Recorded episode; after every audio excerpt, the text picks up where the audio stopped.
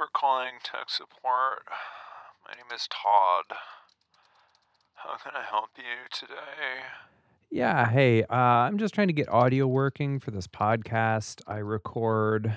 And um, no matter what I do, whenever I turn on your product, uh, my audio subsystem dies. I've checked all of my physical connections, uh, my software configurations, updated my OS. I updated your software, uh, and I rebooted like twice.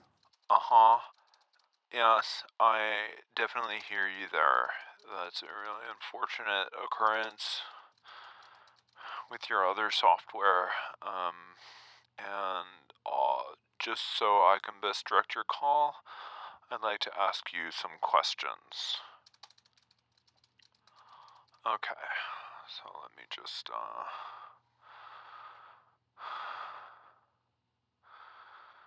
One moment, please.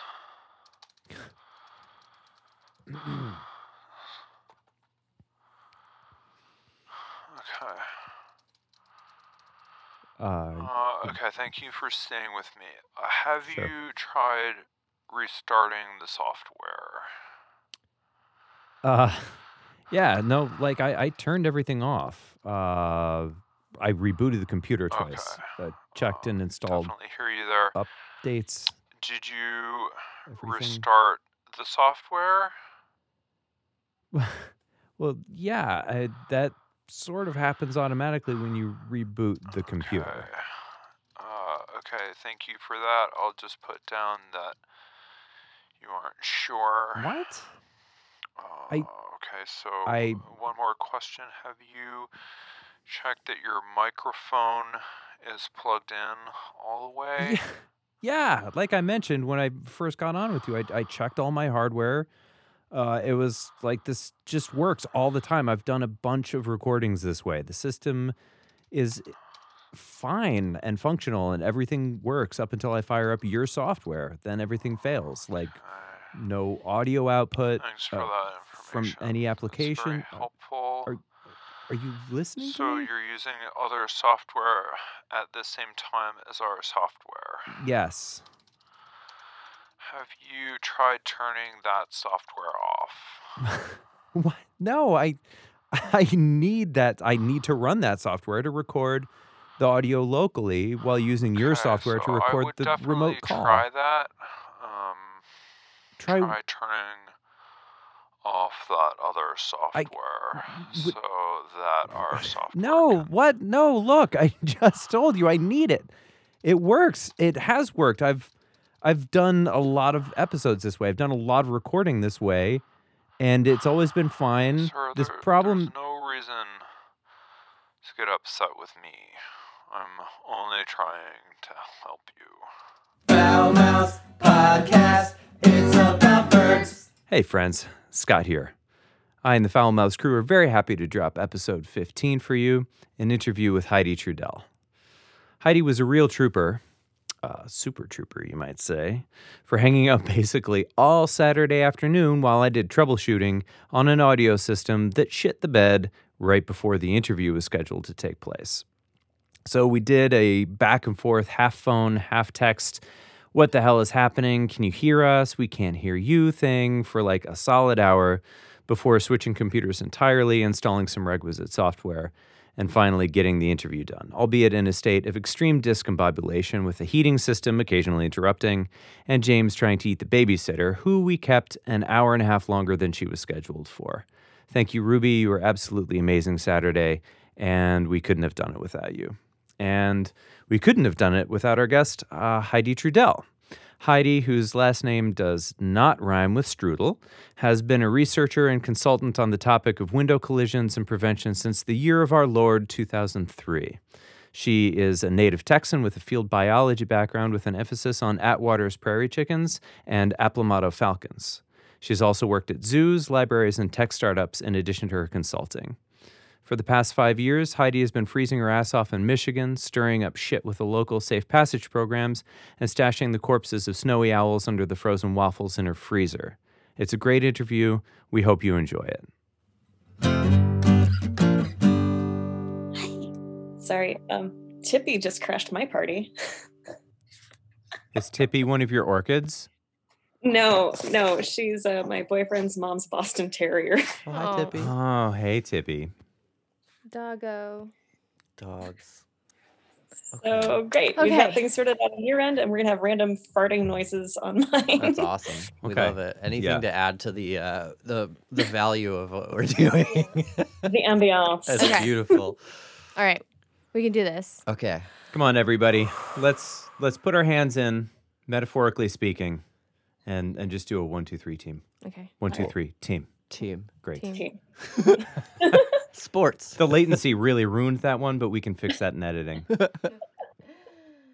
Um, so I guess before we get into all the dead stuff, the morbid talk and all of that, tell us about you, Heidi. What is your uh your background? What do you do besides um save birds, things like that?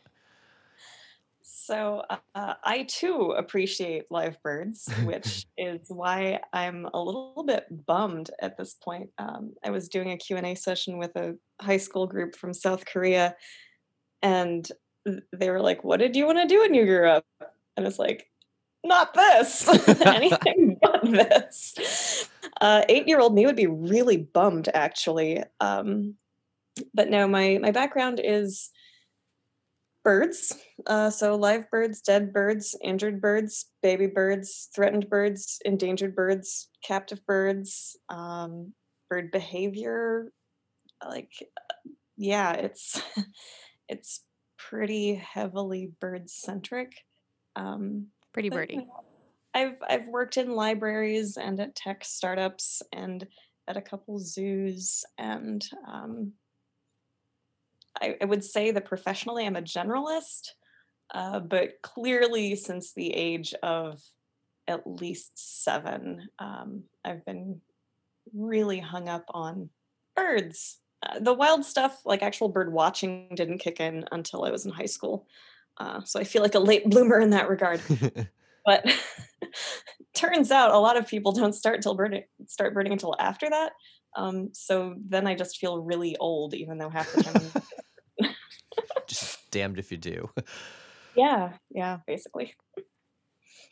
So Oh, what was um what was birding like? You say you you you sort of got started in in your teens. Um, how did you get how did you get sort of pulled into it? And what was the what was the birding practice that you that you first sort of fell into? It was a little bit abnormal in that um, y- I, I don't really have a spark bird. Um, the first road-killed bird that I found was an indigo bunting when I was seven, and so that obviously opened my eyes in a lot of ways. Um, but I was really more into pet birds, domestic things, Huh. um, and monk parakeets are actually what got me into the wild bird side of it uh, because so I, I grew up in a very southern very religious very old school family and my dad was always talking about the osprey nests along the highway and in houston like yeah there are ospreys but my god not on every single phone pole Hmm. and the nests were on every single phone pole um, so one day when my dad was not in the car, I asked my mom to pull over so we could just stare at the nests for a while to see like if there are ospreys, and they were monk parakeets. Hmm. Um, oh. gigantic twig piles that they Mhm. build. And uh, turns out challenging authority is not a very popular decision. Um, so my dad and I were on very tenuous terms for a really long time. But you know, we patched it up before he, he finally kicked it. Um, but th- that being said, like monk parakeets got me into pretty much everything else as far as outside Hmm. birding goes. There's no excuse for misiding a bird. And uh, if you can't tell an osprey nest from a monk parakeet colony, there's just you, you did the right thing. That, that's what I'm trying to say. Okay. And I appreciate you sort of reaching out to make that work. Um, but we're we're with you, obviously. Um, and funny story. So um, obviously, monk parakeets, um, not native to the Northeast. Uh, however, we do have a, a pretty um, nice little population going here in Yeah, we do. in New Haven. Um, that uh, I don't I don't know if this is apocryphal, No, Um, I but there's apparently like a truck full of monk parakeets destined for some pet store somewhere, like drove off of I 95 in the 1980s, and they all flew out and just hung around. And It- and they do fine here, which is astonishing given how sort of brutally cold it can be. Yeah. So I I think every monk parakeet colony has kind of a, a mythology Right. um, because like I've I've used monk parakeets as an excuse in so many ways. Um, I saw them in Grand Cayman when I was in Chicago. I had to go see them there. I've seen them in New York and New Jersey and oh god, um, obviously Florida, Louisiana. Yeah. They're everywhere. Basically, all of the the self-sustaining populations in the U.S. I've figured out a way to make an excuse to go see them. Um, it's just interesting because some of them will only nest on the phone poles. Some of them will only nest in palm trees. Hmm. And the the legend for the Houston area ones is, and I, I will add a, little asterisk there. Um, I tracked down the fellow who claims to have had them back in the day. Uh, basically, the the nicest yard with the biggest palm trees and the most gigantic nests in that corner of town. Um, it's pretty obvious when there's a random kid standing by your you know fence with binoculars that watching is occurring. So he, he came out to talk to me, and um, I guess his wife back in the day, and we're talking early 80s, Hmm. uh, did not like how loud the parrots were. So she let them loose. And instead of having, um, I think he said it was eight breeding pairs, they now have them in surround sound 24 7, 365. Mhm. Boy, that backfired. Uh huh. And now the entire county, I mean, not literally, Yeah. they they spread very slowly and very predictably, which makes me sad because when you read up on you know, how they're crop pests and they're doing this, that, and the other, like they're pretty predictable. And for North America, I don't really see them doing much. They're kind of homebodies. Mhm. They spread in super, super predictable ways. Um, and their populations, once they're stable, do occasionally decline. And a bunch of the populations have actually completely blinked out. So hmm. Is there a is there a map for that anywhere that you know of? That would be Ooh. A monk data. map? Yeah, that would be data I would be interested in seeing. So there's a researcher from Texas A&M who I've intermittently been chatting with since oh god, uh, the late 90s. Um, I don't know if any of his stuff is online yet, but I Hmm. know that he and a couple grad students, um, I would say New Mexico, have been tracking some of the, the feral parrot populations with emphasis on monks. Hmm. Um, but yeah, they're a great gateway bird. Yeah, that's really interesting. I would have never thought of a monk parakeet as a spark bird, but now that I think about it, I did sort of get into birding even before I thought I got into birding because I saw a monk parakeet while I was uh, training for triathlons back in the day, and I just saw a green flash, and I was like, Mhm. "What?" yeah. and then read up about it, and that was definitely the first time that I got into bird lore. So. Mm. It's weird to see something so like kind of tropically associated, Especially in the around in the Northeast. Northeast. so, Yeah. Yeah. Yeah. We well, don't. and then there's that whole sadness of like, oh, it's not a Carolina parakeet. Yeah, I didn't know to think that.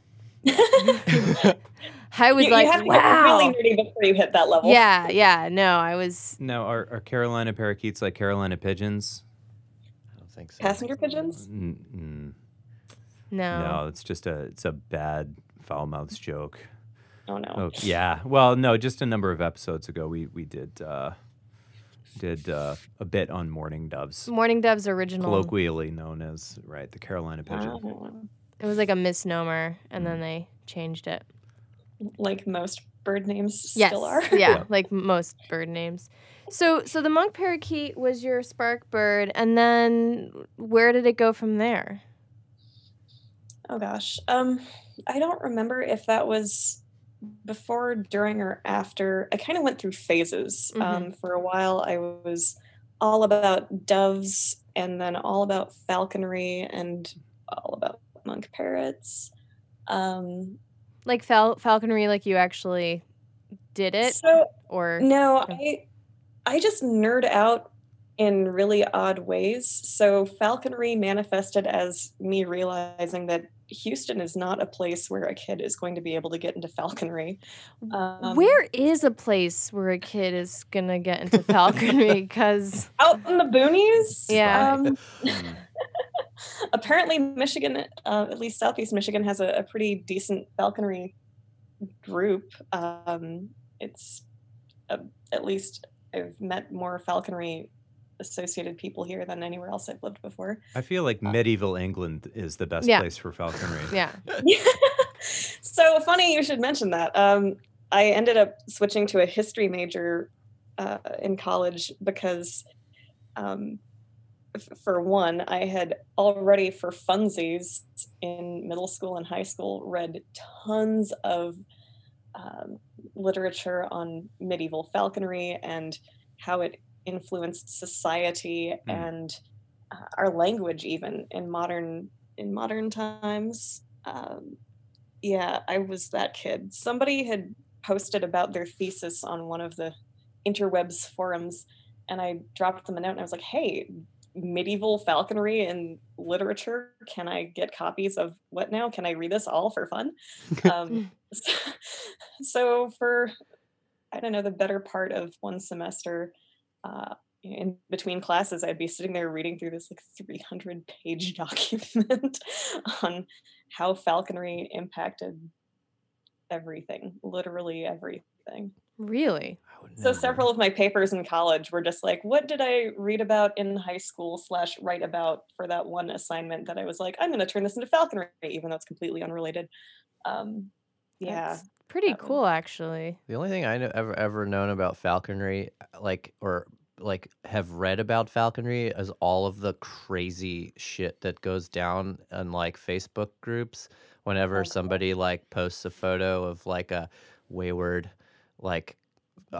uh, like falconry bird, like somebody's escaped bird or something like that, still has its like cuffs on, and then it Yeah. just ends up on like some inevitable horrible tangent where people are just Mm. swearing at each other about how falconry is good or bad or or something like that. It's insane. Like the time the uh, bald eagle tried to peck uh, Donald Trump's eyes out, Yeah, exactly. and the world cheered. The great, the greatest eagle.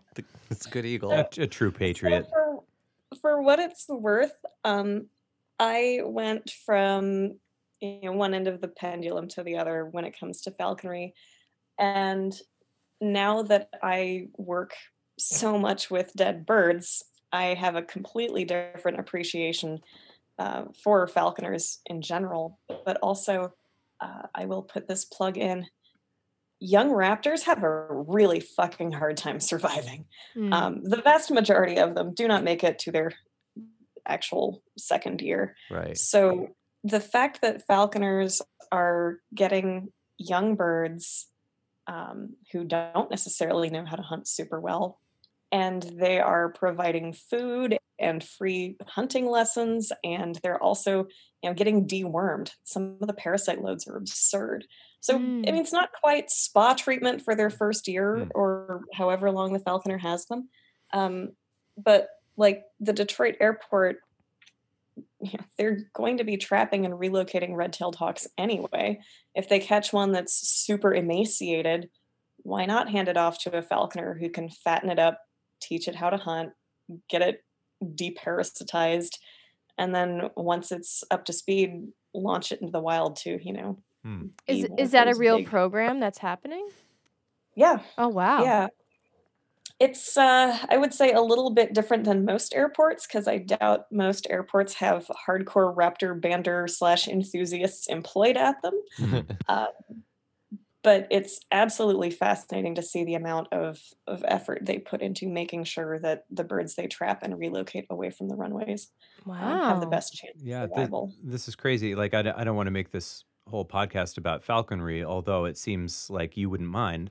Um, but I always had this idea that basically falconers were just those guys that showed up at the Ren Fair, you know, with uh, Oh, some of them have like jobs, like um. at the Ren Fair. I know. I no, just said that. I mean, I mean, I mean, like like helping with crops, like helping farmers. Oh yeah, yeah, yeah, yeah. Right. So Remember I, we right, saw I d- that- yeah, I did know that. I did know that. This is like. I think a, they're a doing that at form of pest wineries now too. Right. Yeah. Exactly.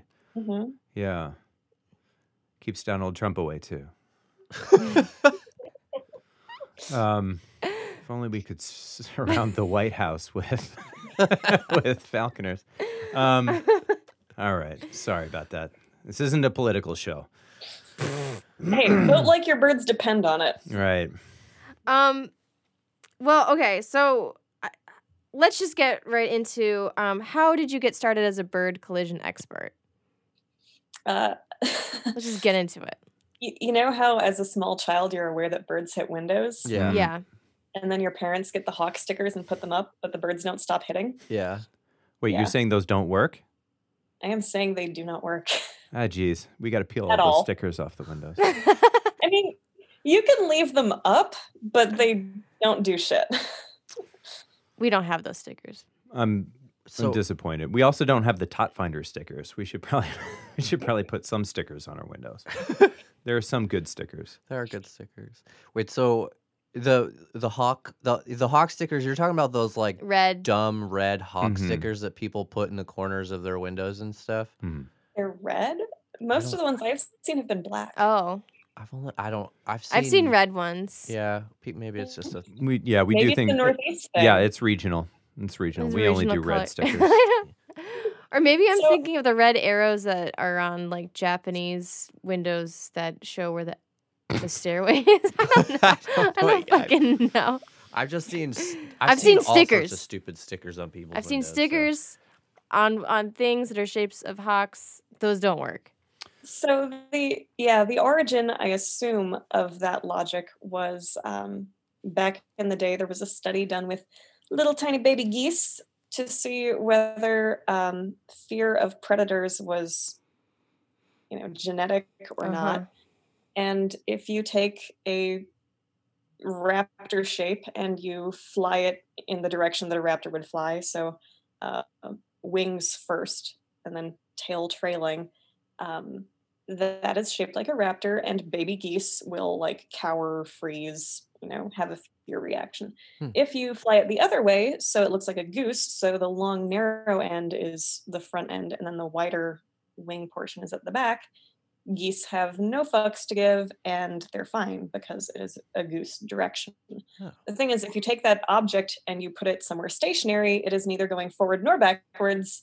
And you know, as you can see with UV leaves, um, those also don't work. Um, you can put whatever shape you want. It can be a piano shape. It can be a tree, a toaster, like any shape you put on the glass, A falconer. unless you have them super closely spaced. It doesn't matter what shape you use; it's not going to work. Really? Mm.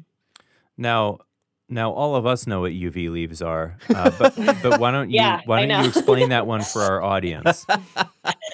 So, audience, uh, it is largely assumed that UV is the magic bullet to making birds not hit surfaces, um, specifically in this case, glass.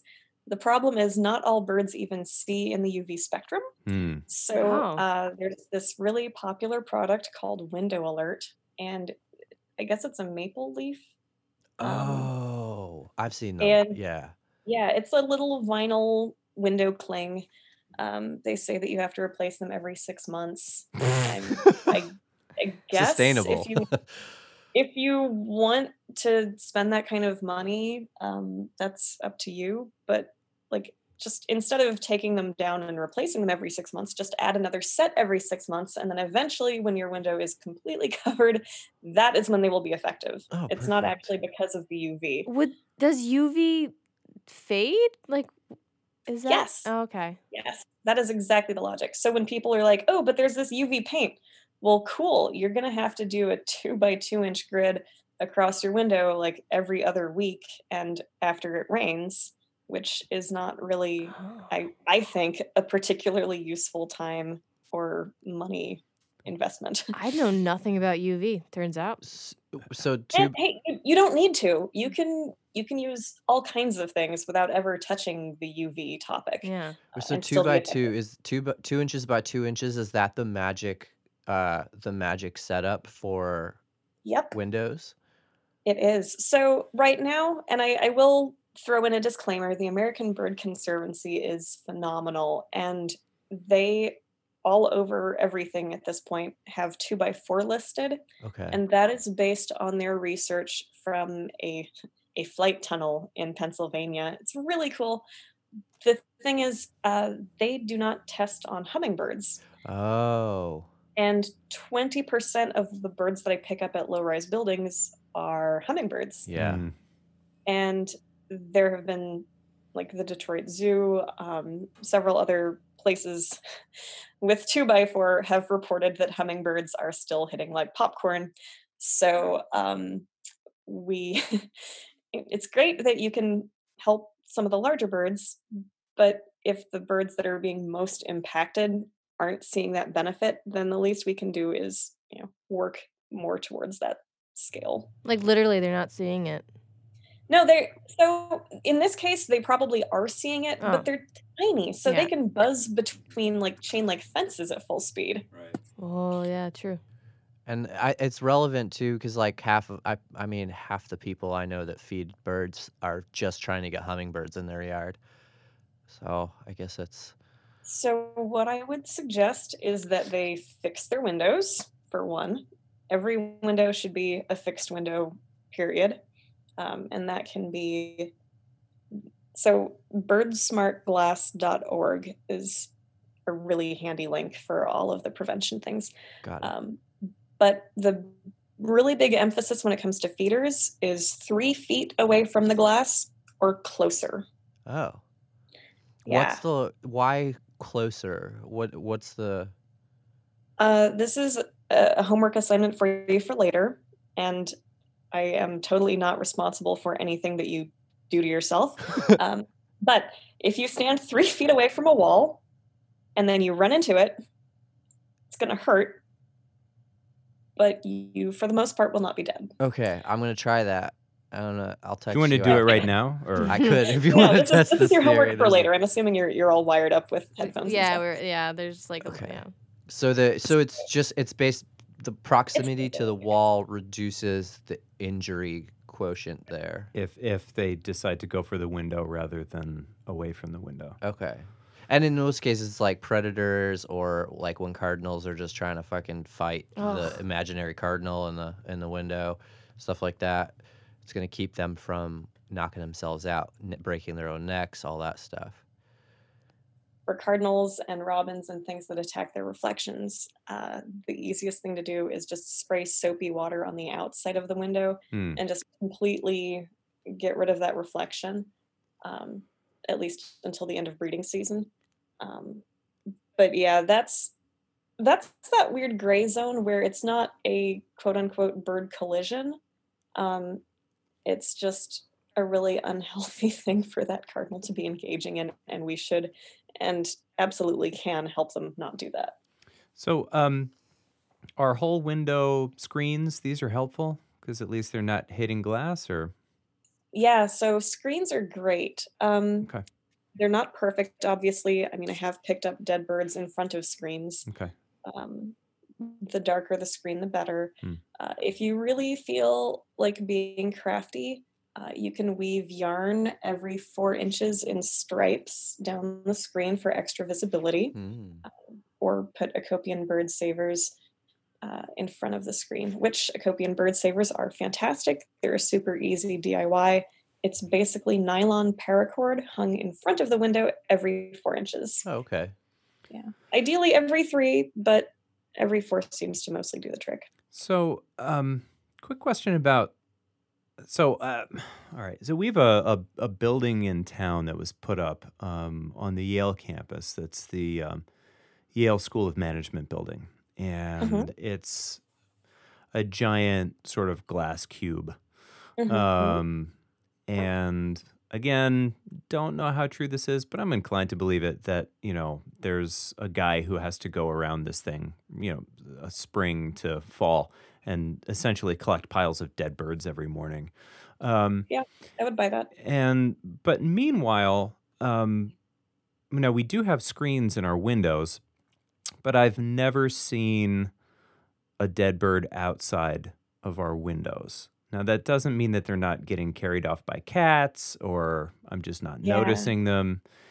Are there places where it's just this is a more of a problem because of the environment? Are there just, you know, some houses are just going to kill birds and some aren't? So this is going to sound incredibly depressing, but you're talking to me, so congratulations. Mm. Um, literally every glass surface is a problem unless it's not. And the unless it's not is a pretty narrow category of screened, uh, structurally screened. So that's like the the weird wooden slats or something externally. Hmm. Um, there are tons of different ways you can make glass birds safe, but unless it's proactively not normal glass, there is a risk. Um, I would say the average home probably not the end of the world, but the average home with feeders suddenly is as bad as the average low rise non residential building, which is in the 25 to 30 bird range. Um, that's per year that we know of, and obviously everything will, will vary. Like one of my worst buildings locally kills about 100 birds a year that we know of. Um, but the tricky part is people want to blame skyscrapers because you know that one bank in Galveston killed almost 400 birds in one night. That's pretty dramatic. But that is the exception rather than the rule. So the average skyscraper actually kills about as many birds as the average low rise. It's just they have more media attention, concrete everywhere with people around them, so it's more mm. visible.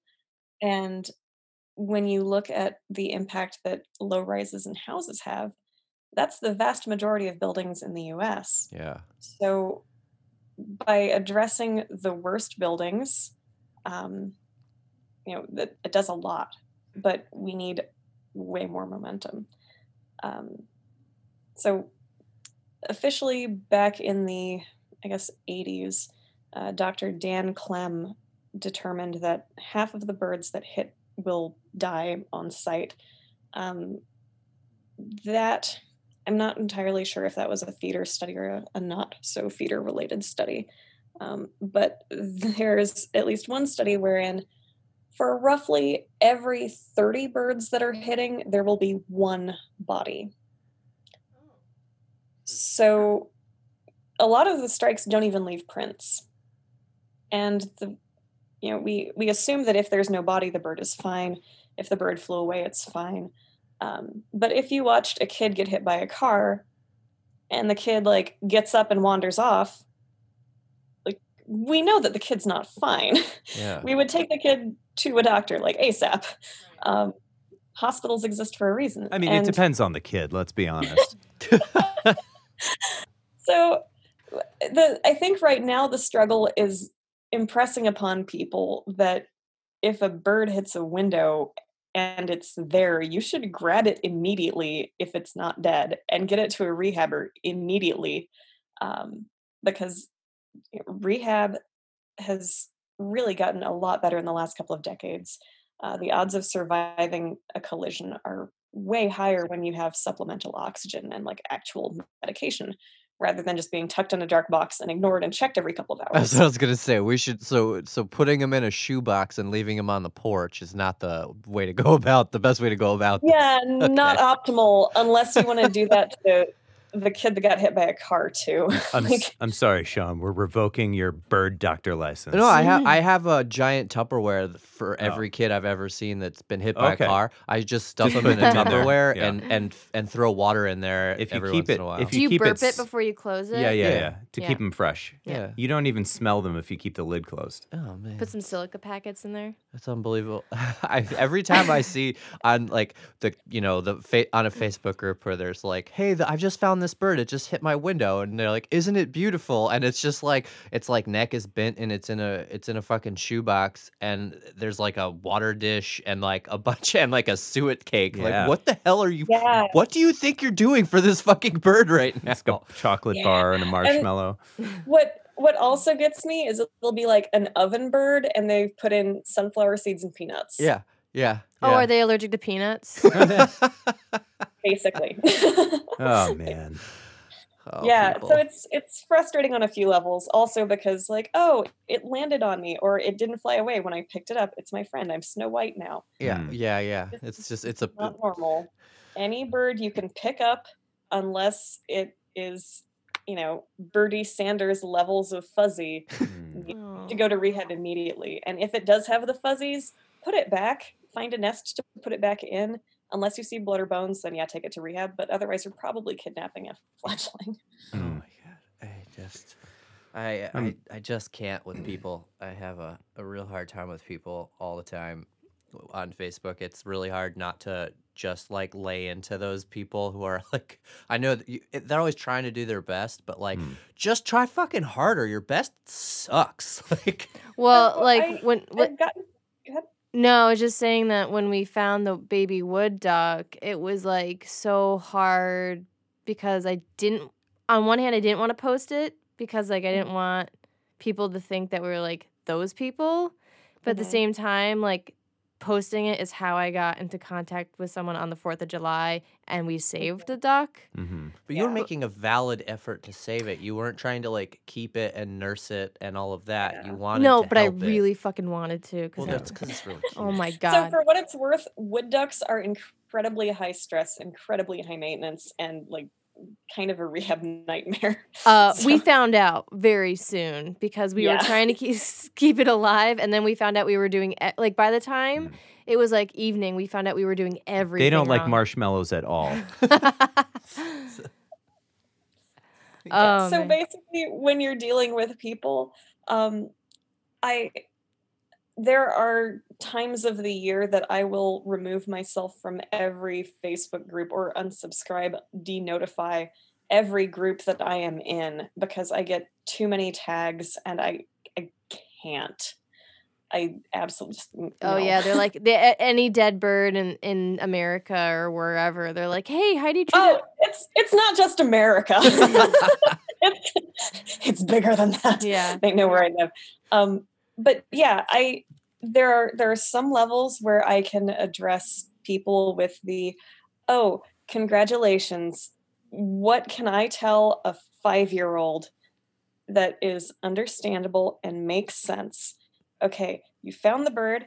Let's do the right thing because, like, I'm not a bird. I know what I need, but like, because I'm not a bird and I'm not psychic, because not all birds eat the same thing, and birds are very high maintenance, and also never give food or water to a bird without rehab or instructions. right. Like, birds are so easy to kill. um, just figuring out who to contact is the the first big thing. Yeah. Uh, there is a great app, uh, Animal Help Now, oh. um, it's you just put it on your phone you punch in your location and the kind of wildlife it is that you've found and it pulls up a list of phone numbers for rehabbers in your area. And calling is a great idea because they can talk you through like oh you don't actually need to kidnap this baby. Hmm um, or like oh this is a different issue and another rehabber needs to address it and they're an hour in the other direction so that saves you a drive um, I will. so I will say just because we have a lot of Connecticut listeners that the um the DEP DEEP the um Department of Environmental It's like energy, Energy, and whatever. something. I don't know. um and protection in Connecticut does have a a simple website that can connect you to um, if what you know if it's a bird, you know what kind of bird, you know raptor or waterfowl or whatever, and then points you to the specific rehabbers that you should um, bring it to or, or call um, and then for other an- small animals and stuff like that um, but i don't think every state has that so it's good to know that there's a, an app Yeah. So U.S. Fish and Wildlife does have um, permitted rehabbers listed by state, uh, at least for birds. Oh, The tricky part is like Southeast Michigan. Okay. We've got one place that does waterfowl and raptors. And then I'm on the board for the local songbird rehab. And we do have some other folks in the area who will do songbirds, but only babies. Right. Nothing adult or injured.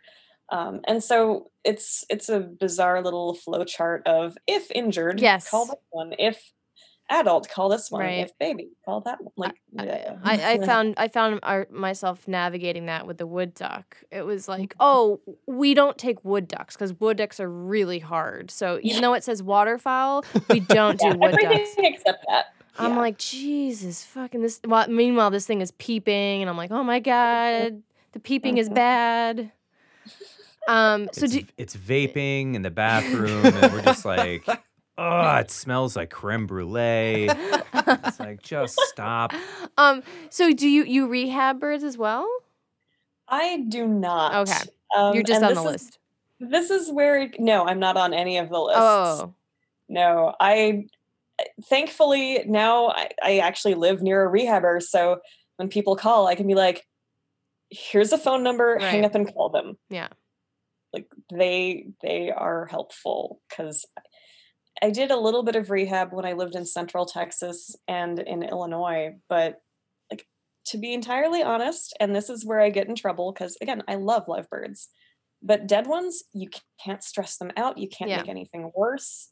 No. Like No, it was dead. it was incredibly stressful to have um that baby bird overnight. mhm. And then like there was it was like it was 4th of July, so there's fireworks. Yeah. And then we knew the Yep. fireworks were bad because then it was Yep. sc- and I I I didn't sleep at all. I was freaking Mhm. out and then I was like, "Oh my god, what if I wake up and there's a dead bird and then my baby's like, "Oh, Mhm. look, that the birdie's, you know, not moving." And I'm like, "This was horrible. It was horrible." Like I don't know how rehabbers do it. I was, Yep. yeah, I was mostly concerned that it might have rabies. And we'd have to send James back with the bird behind the woodshed, and shotgun, Oh my god. like fuck? old Yeller. so Jesus. morbid. All right, Fucking now Christ. listen, not to change the subject, but um, I'm going to change the subject. Can you tell me, um, has anything been done? I did a little bit of research, thank you, um, uh, leading up to this. Uh, is there any successful sonic re- remediation studies that you know about? Um, because I, I didn't really see any. And I'm assuming. And that's because even if you did find them, they would be bullshit. okay. So uh, the analogy that I use for this, and there might be some sonic things that work for like roosts, hmm um, but if you have a radio playing really shitty music at a busy intersection that doesn't have any stop signs or lights Mhm. or roundabout, any sort of way to speed bumps, slow things down, um, it's you, you basically just have bad music that no one's going to pay attention to, and then they're still going to crash the cars. Um, birds are kind of the same way. Uh, my local library, after having several meetings, uh, they ended up getting like a two hundred dollar like mixtape of distraught crow and angry hawk Mhm. and terrible sounds. And for the first, I think, two or three days that it was playing, the local jays and hawks were losing their minds. Uh, and then they completely ignored them and vanished. But every 10 minutes, this thing was going off Hmm. and it did not do jack shit to So, the body so more what I was thinking of was uh, the sort of you know ultra high frequencies that you hear at the entrance to the mall that keep the teens from loitering there. Loitering. yeah. Um, no, no. The thing is, even if it's directional, that is a, a piece of data that doesn't stand well on its own. Like, if that's a fire alarm um, versus a squeaky noise to keep teenagers out of the mall. It's a different kind of noise, but you still need societal context to understand what that means. Got it. Um, Huh. birds, Well, they just don't have that for for a, a fixed object to avoid. uh, I guess that, well, okay. Because with the teens, it just hurts and they leave. Mhm. So there's no such thing as um, blasting high frequencies at these birds that they just sort of are annoyed by and they stay away from because they don't hear particularly well directionally. Is that, am I getting that right?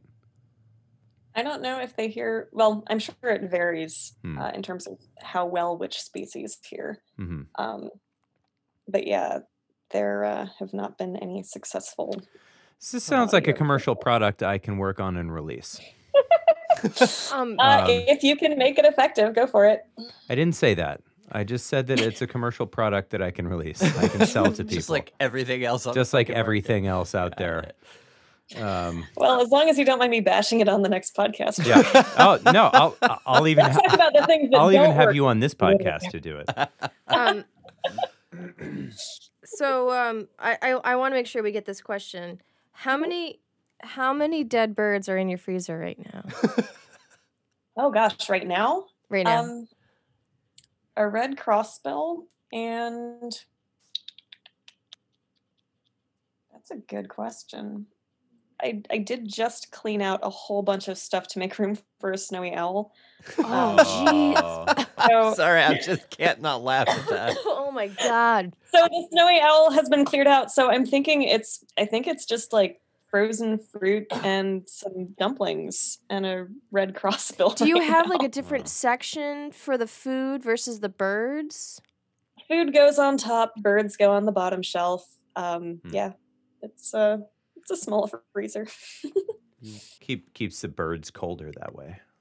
I want uh, yeah, I mean like I wondered if you would have your own freezer just for a small little freezer just for birds. so historically I have. Okay. Um but you know, moving to Michigan, I was like, no, why would I ever need a separate freezer? uh, so I, I moved to Michigan five years ago with zero intent to do anything window related because like I'm tired of it. It's Mhm. exhausting and there are windows everywhere. So after almost a year in Michigan, I was driving my dog home from the vet and I was like, you know, I should really just check this library. Um, I still do not have a chest freezer for Michigan because I, I need to have boundaries. Right. Also, my apartment is way too small for that. Um, but yeah, I, So do you so um so you do consulting. I was kind of curious like what a typical I, I'm, I'm it seems like from what your Twitter that there's not a typical consulting job. But what it like if I if there were to be some like a, a synopsis of kind of like what you do um, when you consult um, with uh, uh, I guess an architecture company, mhm. um, what does that look like? so yeah, I think Twitter's probably a good summary of there is no normal. Right. Um, my uh, my permits are through the University of Michigan, so everyone assumes that I work for U of M, which is not the case. It just means all of the bodies go there. hmm Got it. It also means that when U of M has issues with their buildings, because I'm the regional coordinator uh, for the the safe passage monitoring efforts here, I have to be like five steps removed so that I can actually speak to them in a semi-objective manner. Hmm um, and let the there are only like half a dozen of us that cover uh, i think we're around 50 buildings ish give or take. Hmm um, but yeah so there are a lot of projects that i have to be more removed from so that i can consult um, and for the cases where i am not asked but end up with you know three different people back channel requesting information Right. um, that gets exciting too because i'm like well i can sort of help but you can't mention my name Right. because yeah it, it makes you very unpopular when people say we don't need you because our building is a quarter of a mile from the nearest wooded park Right. And you're like, oh. um yeah, so that gets disappointing. But mm, honestly, most of the people who reach out to me are faculty, students, uh, frustrated employees, and the conversation goes something like, "Tell them to make this stop," and I have to tell them I can't make anyone do anything. However, here's some things that you can bring to the people in charge, and feel free to name drop me. You know, here's a list of things that I can do um, everything from pre-construction stuff to you know retrofit mitigation things. Um, pre-construction is nice because you actually can work the cost of the bird stuff um, in a meaningful way into the project. It doesn't have to add expense to the cost of the building because a lot of these products do reduce glare and will reduce the load on the HVAC system. So, like, it makes sense to to use these measures. Right. But if you design the entire thing and then you're like, oh no, we need to spend, you know, 10 to 15% more on our glass because of the birds, like, cool. Well, you wouldn't be spending that extra if you had planned it in the beginning. Right. Um, Right. and yeah it's it's really interesting to see the the breadth of of projects. Like national parks i, was really not expecting to hear from different national parks. Um, I, th- I think there's this nice big kind of bubble of awareness now that new york actually has a bird safe building guideline and chicago is thinking about it but at least it's in the news.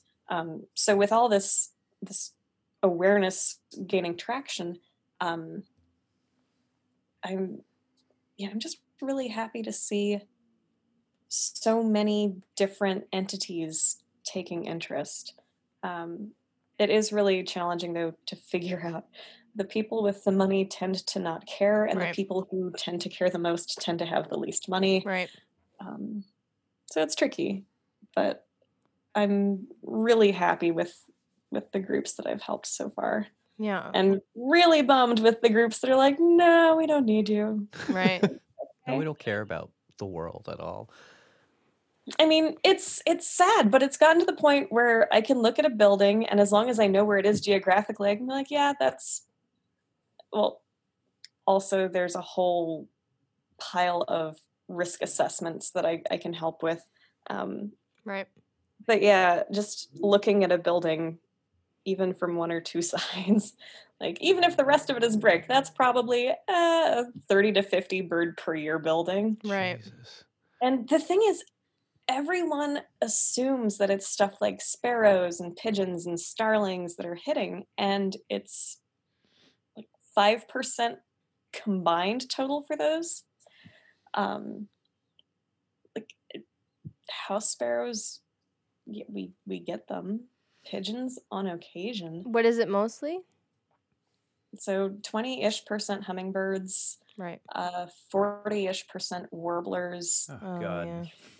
yeah. another They're really just the pretty ones. 15 to 20 percent thrushes um i would say only a 7ish percent batch are like local resident non-migratory things Really? Hmm. um, woodpeckers are a, a big chunk and what's what's interesting about that is everyone's like windows are only bad in spring and fall no that's just when they get the most publicity Right. for for both Illinois and Michigan so far, um, summer is just as bad as spring. Uh, obviously, in urban areas where you don't have the birds breeding, like in the middle of downtown, uh, that's not necessarily going to be as much of an issue. But the the part that really hits home for me and keeps me up at night is during spring migration. Those birds that hit are the ones that survived all the way south, almost all the way north, these are the birds that should be making babies and they just died like in the fall you know you have tons of both adults and babies hitting unfortunately um, but young birds you're like okay maybe you wouldn't have survived migration but the the argument that oh well you know birds are dumb or like birds can't see glass and there's nothing you can do about that um, so those spring birds just oh they break my heart Um, so do you think that, you know, the New York City legislation um that that that recently passed eh, will make an impact? Do you think things like that do help? Yes. Yeah. And I say yes largely because it puts pressure on other cities. Right. Um, Um, can you? I, I actually don't know too. I just know that it passed and and that and what it was Mhm. hoping to do. But could you maybe give a little Elaborate. bit of synopsis? Yeah, it was super Um, highly celebrated, but yeah. I don't think that anybody actually knows what the like Yeah, most that's- I people don't seem to actually know what what ac- yeah. what happened. So so without me sending y'all an invoice, I can tell you that Oh yeah.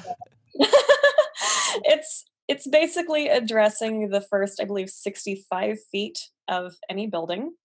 Um, and while it does not exactly address lighting, which is a huge issue in New York, um, it does address the reflections. So basically, the first 65 feet of buildings need to have bird safe glass. Oh wow. Uh, Is there like a timeline on retrofitting? Like are they are they putting any of that stuff up or are people grandfathered in? Like how are they navigating that? I should probably read an article, but Yeah, um, the the original wording I I think is rather interesting, and I do also have a lot of questions. For me, it, it raises more questions than answers, honestly.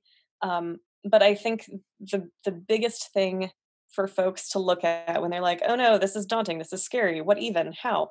Um, the Javits Center in New York is a beautiful, beautiful case of a building that everyone thought was just you know too hard to retrofit um, but they ended up retrofitting it anyway.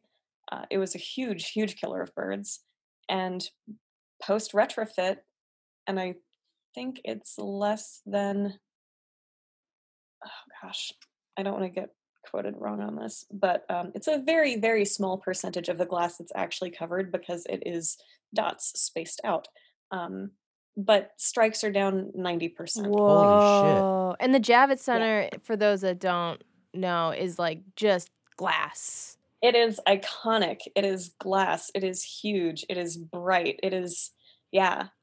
It's totally doable to have a building like that be bird friendly. Yeah, that I that is like um I that's where I had my graduation from the new school. Oh, everyone. wow. So fancy. Yeah, yeah. Um, and uh, just I just just when you th- mentioned it, and I was thinking of them retro- retrofitting. I'm like, oh my god, how do you even? That is Millions of dollars. yeah, millions, lots But- of money.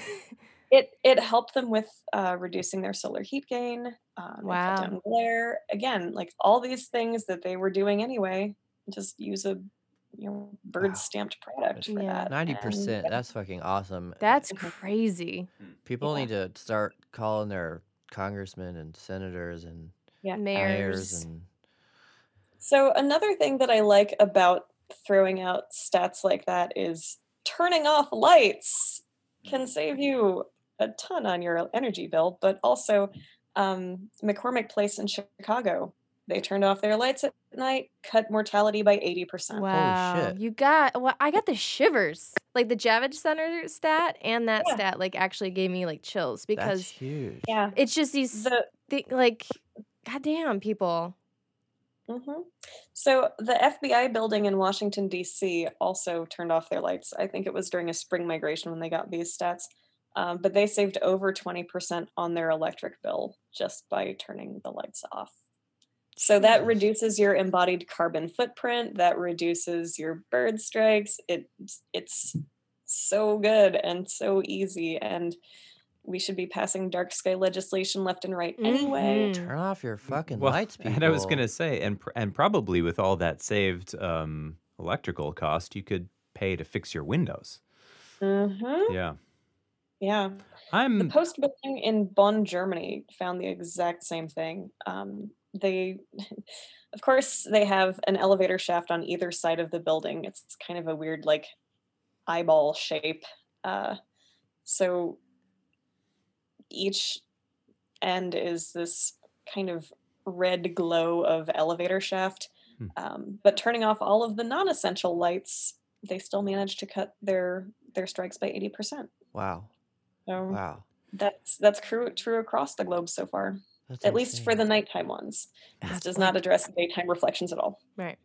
those percentages. Like if it's like just done everywhere, like if it's just like people just use fucking logic, they're saving so. I mean, that's insane. That's a huge number. That's fucking out of out out, out outrageous. I don't understand how people. the post building I'm, I'm having a a hard time with this. a year. Holy Going shit! from a thousand birds a year to 200 is it's light switches. Just Wow. light. And the I'm gonna start this- turning off our lights at night, Heather. We, Do it. We do. do it. The heck? That- yeah, I know that was a joke. Okay. I'm like, what? Yeah, yeah. Wow. like, How's- So So there are some just really straight ahead, common sense things that we can do. It's gonna help every birdie. And wow. combined, yeah, That's usually snuck, my. snuck that one in there. Combined with a sort of new architectural aesthetic, which is like a neo brutalism, where we start building poured concrete buildings without glass at all. no, no, no, no. Oh God, concrete has such a bad carbon footprint. okay, so once we start building Out of hemp. buildings out of hemp with no windows at all, and all the spare, whatever. I was, I was gonna make like a, a THC, like a, like Well, a vaping joke out of that, but I'll just I'll stop. and and we don't. I, I like. I feel like we're running out of time, and I would. We are. And I would love to get into it more, but also just keep your fucking cats inside. And that too. I was a, I was about to uh, To drop it. before Say I, I circled back to that. I was gonna say the construction thing is really an interesting point because LEED certified buildings, you know, they're supposed to be all green and fancy. Um, because a lot of them use so much more glass than traditional buildings, they actually end up being way worse. Hmm. Whereas high performance buildings, or I guess some people are still calling them net zero buildings, um, those tend to be a lot more bird safe because they use structural shades in front of the glass. Ah. Um, so there, yeah, there there are a lot of things architecturally um, that are already being done that are bird safe. Just they're not looking at it from that perspective. And then they're stamping a bunch of things green that are absolutely abhorrent. Um, but the the cat thing, I was gonna say, uh, if every dead bird was a dead kitten, people would be losing their shit. That's yeah. true. Absolutely. You're going to work, you're walking in, and you're passing five dead kittens on the sidewalk. Like that that is not okay in anybody's book. Wow. But somehow because it's birds, they don't make the connection that like, oh shit, this is an actual problem. yeah, speciesism is a whole Mm-hmm. other topic. That's a deep topic. Oh. I hear you, Heidi. We're gonna start distributing dead kittens right away. We're gonna get this problem solved. One dead kitten 100%. at a time. One dead kitten at a time. For so for every dead bird you see now on the sidewalk that Yeah. nobody's paying attention to, you're gonna drop a dead Just kitten. put next to little it. ears right on next it. It. Just right next tape to it. like you know, like they're doing in Vegas. Someone, some asshat in Vegas is God. putting Oh, that MAGA hats. hats on But But just put little little kitten ears on dead birds, and there we go. Yeah. Dude, little kitten face stickers Yeah. Yeah. with the, the eyes xed out. Just stick a sticker on every dead bird face. Yeah. Hmm. Mm. face the mortality people i mean we don't yeah like we said we're probably running out of time but do you can you just will you just drop a cat bomb on everybody really fast just to stir up Do you the have a fast cat bomb? Uh, Tenvac rather than TNR. That's so nobody knows what Tenvac is because all of the websites for it suck. uh, but trap, evaluate, neuter, adopt. Cont- wait, hang on. There's a vaccinate in there Yeah. somewhere. Tenvac. Uh, vaccinate, adopt, contain. There we go. Um, Oh man, I thought it was gonna be like ending in a K and it'd be like kill. no, no, contain. Contain. Um, Seattle Audubon does this amazing thing. I missed it in July last year. Um, it's a catio home tour. So instead of like the garden tour, it's a catio tour. And if every town had a catio tour, then maybe we wouldn't have this god awful outside cat problem that we have. What's a catio tour? What? So instead of doing like a garden tour with your community, um, or like the Christmas light tour, Yeah. Seattle Audubon found people who had catios or like little window boxes built for their cats. In indoor cat um, Out- environments. outdoor Uh, cat Oh, outdoor.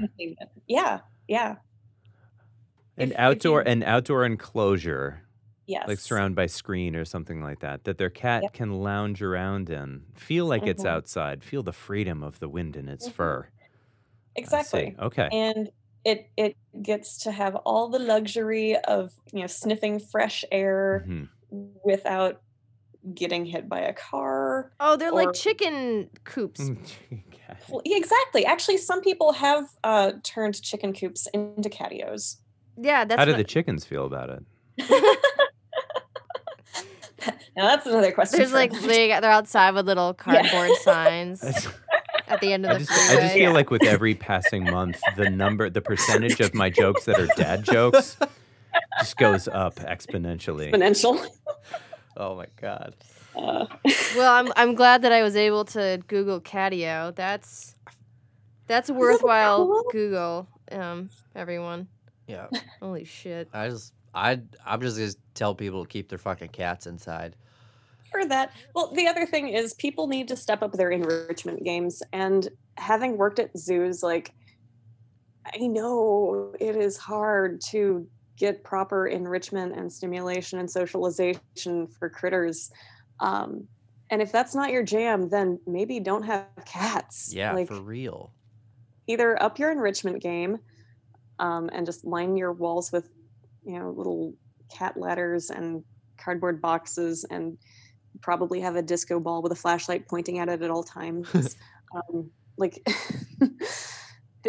yeah we we need to up our enrichment game or just understand that if we can't meet their needs then maybe we should just have our cat time either volunteering at the shelter or hanging out at a cat cafe, but maybe not Yeah. having them at home if we can't keep them safe. And we're there's some new hope with the outdoor cat issue too. Like I think like Denver, there's other cities that are imposing like Mhm. um, dog laws on cats. Like Yes. they have to be on a leash or Mhm. indoors. Which we Right. fucking need because our neighbors leave their cats outside in fucking snowstorms And freezing Yeah. rain. and freezing yeah. rain. And then nobody thinks it's an issue because they're like, oh, it's a cat, it's outside, this is fine. Yeah. Whereas if anybody saw a dog in those conditions, they'd be freaking out and trying to find the owner. Oh yeah. yeah. Yeah. And I almost I saw one of those I was telling Scott um, earlier today, one of those cats almost got ran over because a dog Mhm. barked that was Yep. on a leash properly Yep. and the Yep. cat got scared and then almost got run over and they never the owners well the people taking care of the cat never see this happening Because be- they're not around. they're not around They're not Yep. they're not owning the cat. and yeah, Yeah. yeah, they're not really owning the cat. Um, okay, babysitter is running out of time. Um, and this has been we have just taken up all of your afternoon, and we are so grateful. We're, we're sorry, not sorry. um, Thank you so much for sticking it out with us. Um, Well, thank you for braving the technology. Oh, man. Um, I'm happy to be here. And, you know, honestly, I consider uh, any of my presentations a success if I don't throw up, pass out, or drop too many F bombs. So it was nice to be able to, like, actually drop Yeah. them. man, well, th- I mean, this is a place where all of those f bombs. yeah, uh, come come would drop not. them anytime. Yeah, you can drop as many as you like. But before you go, I can't. I'm never Oh, gonna yeah, that's right. stop. W- I Sorry. have one question. I have to ask you if you believe in ivory-billed woodpeckers. You can say whatever the hell you want, but I'm asking everybody. So Well, my answer for that is probably another entire podcast. Uh, I'm going to go with they were a beautiful, beautiful thing while they lasted. And humans really do not deserve this planet. that's So, a good one. That's fair. That's good. I like. It's perfect. Fuck. Fuck people. Stop killing Yeah. things. I've, I've always said that people are, are what's wrong with this place. oh, absolutely. Yeah. Yeah. Good thing we And I- made another one. Well, he's we're gonna raise him right. He's he's already he's already memorized at least five bird species at Yeah. 18 months, so good. he's gonna be okay. Yeah. the ivory bill question actually hits a little weird because um growing up my dad gave me so much shit about that because he was a wee tot in the backwoods of louisiana and you know he would swear up one side and down the other like "Yeah, you had to get in the deep woods for them but you know they were there like don't even. But was it an osprey or? monk, monk parakeet. oh man. Uh, actually, he he did swear up one side and down the other too that monk parakeets have been in New Orleans since the late '60s, which makes sense for the very earliest import dates for that. Um, But again, yeah, my dad was super old school uh, for anyone of my age. Um, but I mean, it's it's theoretically, hypothetically plausible that in the early to I guess mid to late 30s, um, in the backwoods of Louisiana, it would have been plausible.